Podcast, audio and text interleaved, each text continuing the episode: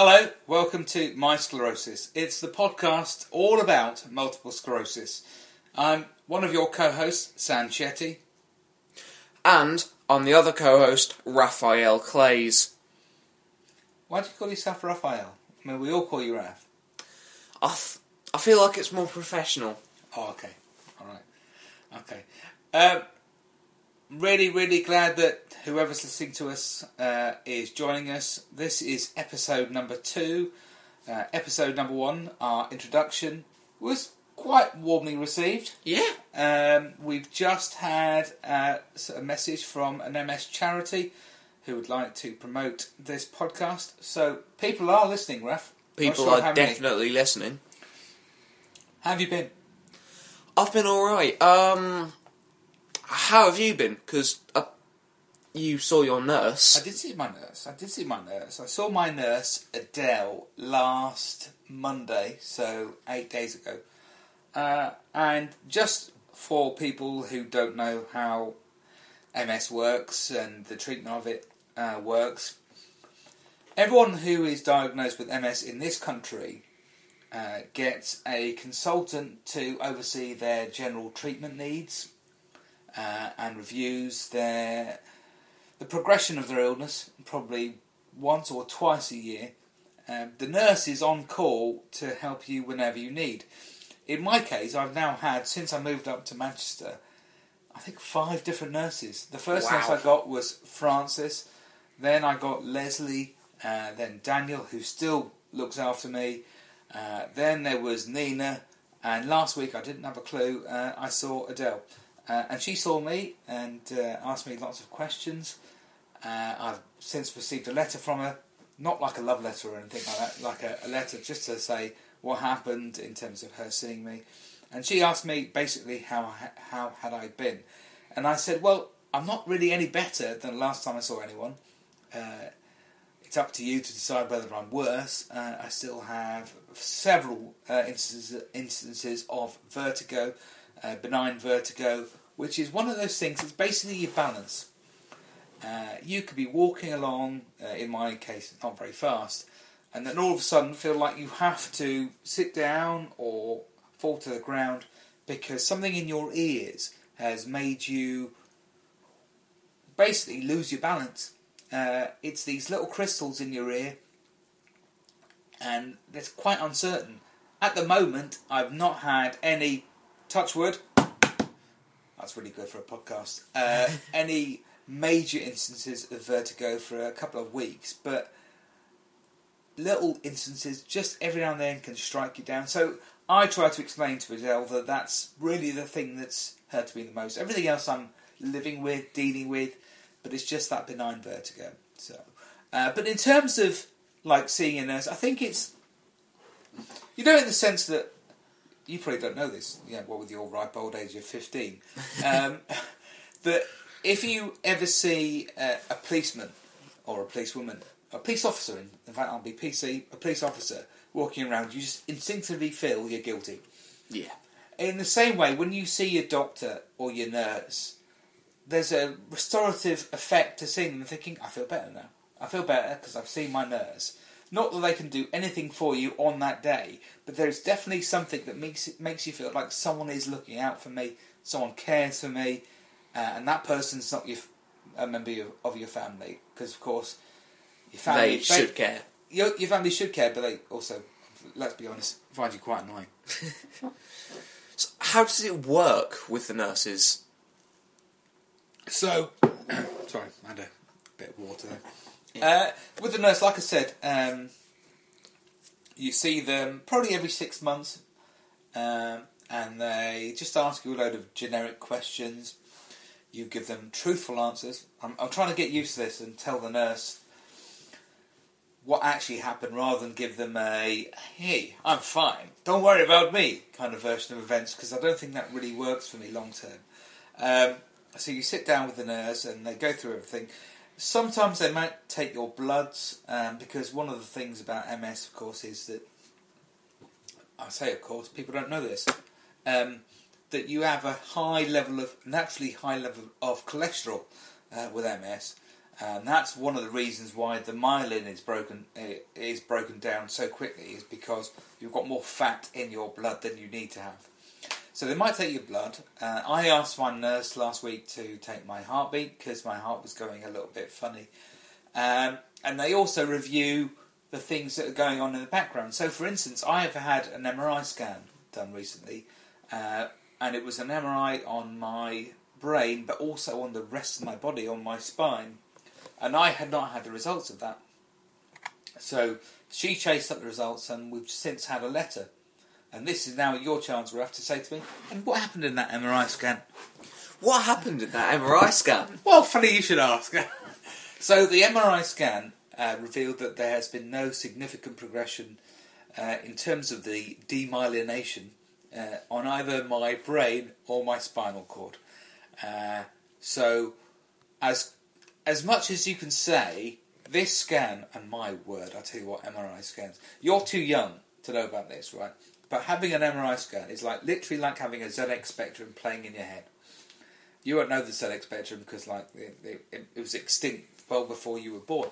Um, but it's like loads of noises in your head. But anyway, this MRI scan basically said he's not getting better, but he's not getting worse. And I'll take that. Yeah. Because I've had it now for officially 15 years, but let's be honest, it could be like 22, 23 years. That's longer than I've been alive. That is a lot longer than you've been alive. So yeah, so that that's how it works. Um, and also, uh, for people who are listening to this who have recently been diagnosed with that, uh, with MS, people who think they might have MS, or people who don't have the level of treatment that they're looking for, uh, the MS nurse has a contact number that you can always contact them on. And there's a pool of nurses in this area. We live in the Trafford area in Manchester. There's quite a few nurses, uh, and they all have, I'd say, probably about 100 patients at least. Uh, and you can contact them if ever you're going through a rough patch, you need to tell them something. Uh, say, for instance, uh, about three years ago, uh, I rang the MS nurse just to let them know that my mum had died, and therefore I thought my symptoms would probably flare up and get worse. I was quite fortunate; they didn't actually get any worse, but uh, they're there for you. So if you want to have a chat with someone, uh, they can do that as well. It's not. What I would say is when you ring them, quite often they're not around, and you have to leave a message, and they get back to you about three or four days later because it is quite busy. But I suppose that's the uh, underlying thing about the NHS is there probably aren't enough people to do the jobs that they want to do. Uh, do the nurses help? Well, look, I don't, they don't not help. Uh, it's nice to see someone. Um, it's quite a long walk, to be honest. That's, That's really- odd. Well, yeah, but I mean, walking's like in the thing at the moment for people with MS because the government has changed the rule about uh, how long you need to be able to walk uh, unaided uh, in terms of being able to seek uh, financial assistance. Uh, but no, it helps, uh, and uh, I've never had to wait that long. Once I actually, you know, that internal wait when you get to a hospital. You've been through this recently when you had problems with your foot. Um, you get there. I was there. My appointment was at ten o'clock, and they saw me at five to ten. So uh, they do help. Uh, they're nice people, and they do actually remember you as well. So it's Oh. not like you're, uh, oh, who are you again?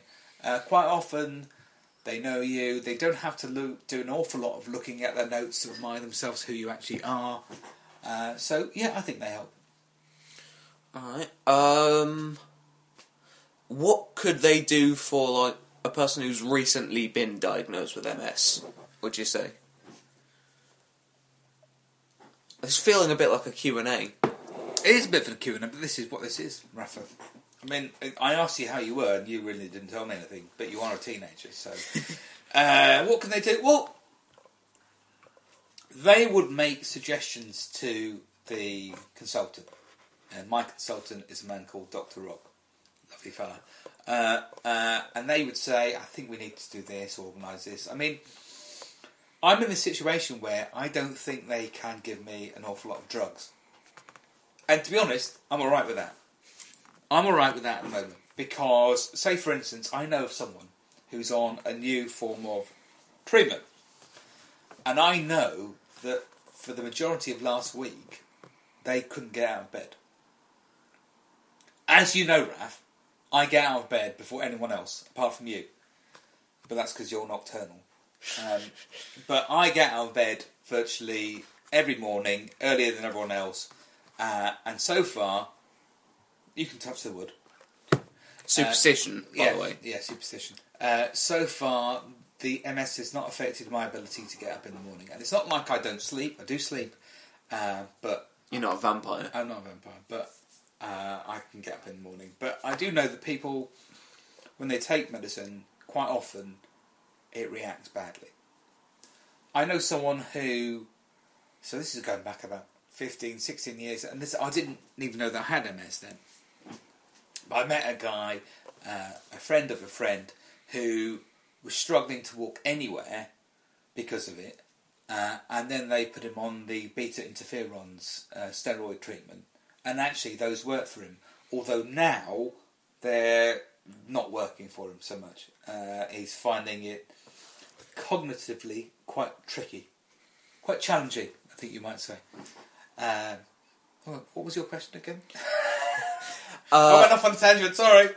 I was asking what the nurses could do for like people who So have yeah, so so I think uh, their, their job is to uh, monitor you, uh, to basic to say to the consultant, right? I think you need to be on this. Uh, I remember when I had my my last major relapse, which was five years ago. The nurse that saw me, Francis, the first nurse I had here, uh, put me on this treatment which was directly affecting my brain. I think it was Tegretol, think that's what it was called. Uh, and she also put me on the betahistine, which is, in theory, supposed to help you with your vertigo. So they can administer a certain level of drugs. I'm not sure as yet whether they can actually administer that level of treatment, which we, we call the people um, who are actually actively seeking treatment. So, and as I've said, oh, have I said this? I'm not actually on medication. Uh, I think you may have said that. Yeah. Let's make this clear, people. Had MS for, like I said, 15 years. Diagnosed 15 years ago. Probably had it since 1996. Um, I am not on any treatment. The only things that I do outside of what you consider normality is uh, I take a statin, which lo- loads of people in this country take now, uh, despite the best advice of the Daily Mail or Daily Express. I'm not going to go there. Uh, and also vitamin D, uh, omega 3 tablets, uh, vitamin C, which you Oh. take every day now, uh, uh, B12. I'm sure there's something else, but I can't remember now. Um, I heard a few paragraphs ago that you said relapse. Is that? Do you have RR MS? Yeah, so that's one thing I think we forgot to do last time, and so we're going to do that in a bit more uh, Depth. depth detail. So the type of MS that I have, and it's the most common form of MS, is relapsing remitting. Do you know, I just had to look up what remitting means. so remitting means is when the MS is like in remission. So Yeah. that it's not really, it's not having an attack on you. The relapse obviously is that you have relapses. Um, for a number of years, people thought relapsing remitting could be the kind of MS where you would just literally have an attack just randomly, and then after about maybe a couple of days, a week, or a month, you would go back to normal. I don't think it's that simple. Uh, I think, say for instance, for me, I think that my relapses have left a a fairly tangible effect on everything I do. Uh, so, like I've said, the balance. After my first attack, my balance has never really been, you know, back to what where I would like it to be. Uh, I, I have problems now with my hands and touching stuff and all that, and these have all been uh, because of the relapses. But yeah, relapsing remitting, that's the most common form of it. Uh, secondary progressive is the next kind, and that's the most probably the most serious kind, uh, where your afflicted by it in quite a strong way all the time, uh, relapsing remitting can become secondary progressive. But in my case, you can touch the wood again, that hasn't happened yet. Um, so yeah, uh, but we'll we'll delve into that a little bit more in future episodes. I think. Uh, we also can confirm that we will be having guests on this podcast uh, after this week. We've got a couple of candidates in mind. Uh, so yeah, I think you know, as, uh, the more that we do this, the more that we try and spread the word about MS.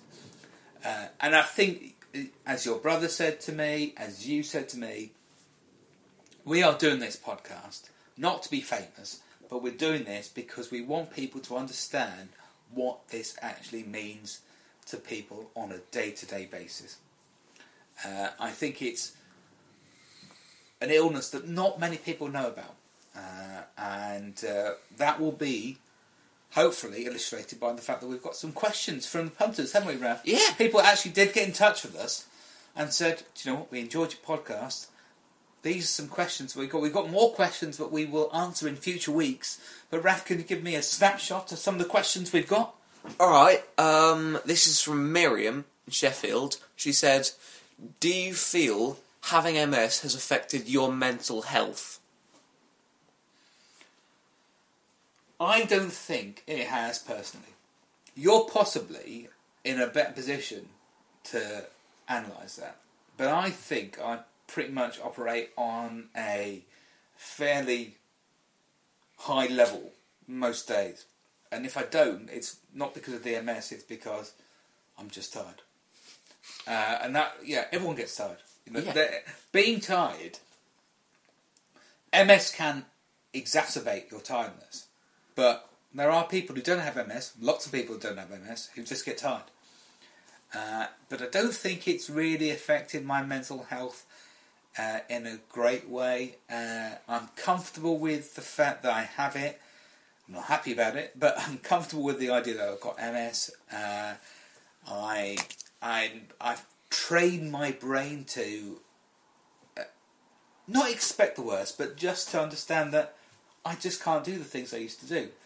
Uh, and I'm mentally quite comfortable with that. But I do know that there are a lot of people who do struggle with it mentally. I I think when I checked the symptoms about a week ago, there were some things hinting at a slight breakdown of your mental capacity, but that's not definite. That only happens in some cases, and you've definitely not shown any depressive tendencies, any anxiousness. You've not had any attacks of like severe mental health issues. You've had other health health issues, but there seems to be no mental health issues. I think my mental health is basically defined by how my football team gets on. Uh, if they're doing well, I'm doing well. Uh, but I think that applies for most people. Yeah, me as well. Yeah, yeah. Anyway, we can talk about football all day, but we're not going to do that on this podcast. Let's because talk this about- is not a football podcast. That's right. That's right. Any more questions? I think we have. Uh, this is from Craig in Manchester. oh, hello, Craig. Is there a symptom that affects you more than the others?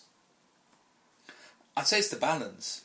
I think it's the balance. I'd say that as well. Yeah, I think it's the balance, um, and it's quite difficult. I think that you know, I I've worked for the same company for over twenty years. Uh, I obviously I live with my family, who I've been with your mother, my wife, for over twenty seven years now. Obviously, I've got the two boys and you, um, and you've been with me for 15, 13 years um, that it's quite hard for them to see you staggering around from one place to the other, and they all and you all think, oh, he's just doing this to uh, annoy me, but actually, I literally cannot do any better than I do from day to day. So I think that's quite hard for people to have to watch you stagger around when you literally can't control what you're doing. This morning when I got up, before all of you, um, got to get that in. Um, I, literally, I, I, I couldn't put one foot in front of the other. I was thinking, what's this? I slept really well. I slept like till nine thirty. That's a real lion for me. Uh, and I was staggering around because I had no balance. And it took me a long time for that balance to come back in any way that I could actually use my body in a constructive way. So I'd say balance. After that, probably walking is the thing. Uh, I wish I could walk with more freedom. Uh, it's quite depressing to know that 20, no, 13 years ago I did the London Marathon, and now I can't even walk 100 yards without feeling some kind of effect in my legs. But there we go.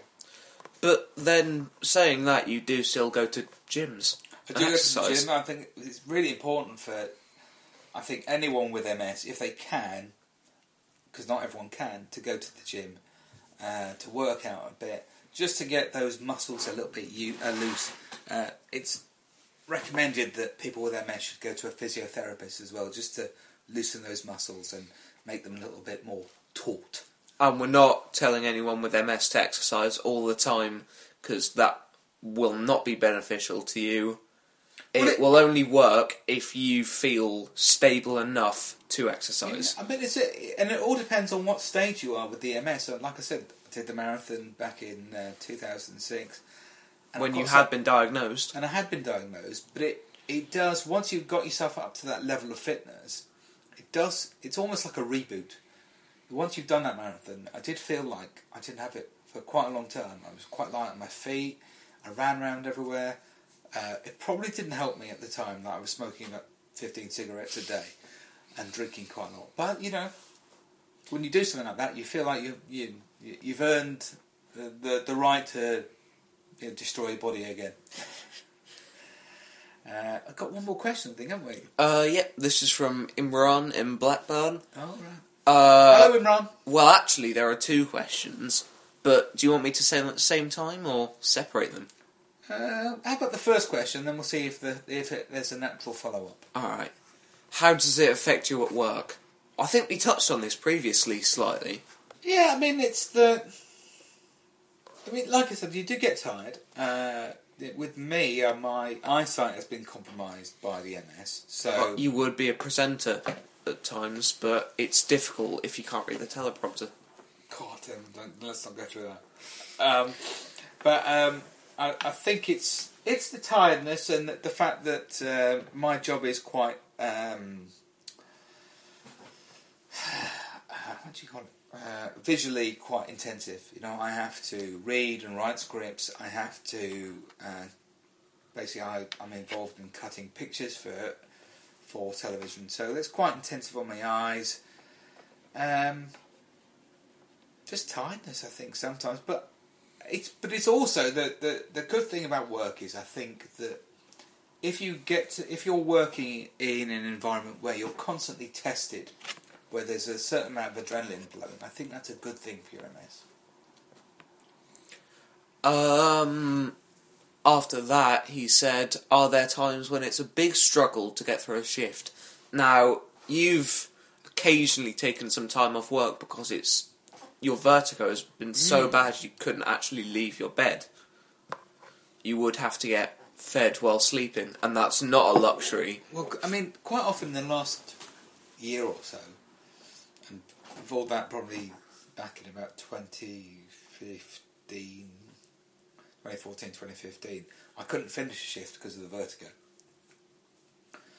Uh, so that, that yes, there have been times when I couldn't finish the shift, but when the vertigo is not omnipresent, then yeah, the shift is tiring, but that's you know at the age of forty eight, work should be tiring. That's the way life should be. You know, I, I, I, don't want to be the kind of person who who left it left anything behind. You know, when you know when when the time comes that you know we have to all have to leave this this planet, Raf. Uh, I don't want to be that sort of person who you know who thought, oh, I could have done this, or I could have done that. So, yes, it's hard, but it is hard, and I think that you have to be a certain kind of person to be able to deal with uh, MS and still come up and smile a little bit. Um, I was texting uh, one of our new followers, um, a gentleman called Adam Smith, who uh, feels like I've known him for a long, long time. because um, he's a contributor to a podcast that I know. And I was just saying to him that just keep on smiling as much as possible and keep that mes- positive mental attitude because that will that is not half the battle because you know people will lose the battle, but one of the things that's most important about MS is that if you can find a way to smile through something, probably you'd probably be in a better state of mind than you would be if you didn't smile. And it is also perfectly acceptable to take time off work and probably stop doing as stressful work. Yeah, yeah. Well, I don't know. You know what? I don't think that um, having a stressful job is the worst thing in the world if you've got MS. I don't think that's true. I, um, I think the hours that you do could affect you. Um, I certainly think that that old thing about you know, always make sure that you get to bed before midnight and make sure that you're sleeping before midnight. I think that can help. Um, I do. Uh, I have noticed that when I start going to bed earlier and getting up at a reasonable time, I'm, I'm in a better frame of mind. Um, but you know, e- everyone is different. It, it it affects people in different ways. What's good for the goose isn't always good for the gander. Is that the phrase? That is the phrase, isn't it? I think. You're I'm way too young to know what that phrase is. So, uh, um, I think I think we've been going for quite a while. haven't we? Yeah, we're past the 25 minute mark. Are we? Yeah. That means we can save some content for the next episode because I think we've done a good solid twenty-five minutes, haven't we? Yeah. Yeah. Oh. This is a very fast paced podcast. We don't want people to sit here for a long time. We just want to build the tension for the next episodes. No- And another question, right, that came to me. I'll just get this in quickly, right? Someone said, "Were you had you been diagnosed with MS before you started watching The West Wing?" And the honest answer to that question is, I don't know. That what I would say about The West Wing is, I blame you. Yeah, I blame you because you were like would never sleep, and I had to get a box set to keep me up at night. But anyway, that is for another podcast. Uh, not necessarily this one. Maybe if one day the West Wing Weekly gets in touch with me and says we'd like to hear from you, I'll do that. Wow. Imagine know. that. Imagine that. Can imagine that. Anyway, in, in the That's- words of the two Ronnies, That is goodbye from me. and it's goodbye from me. See you next time.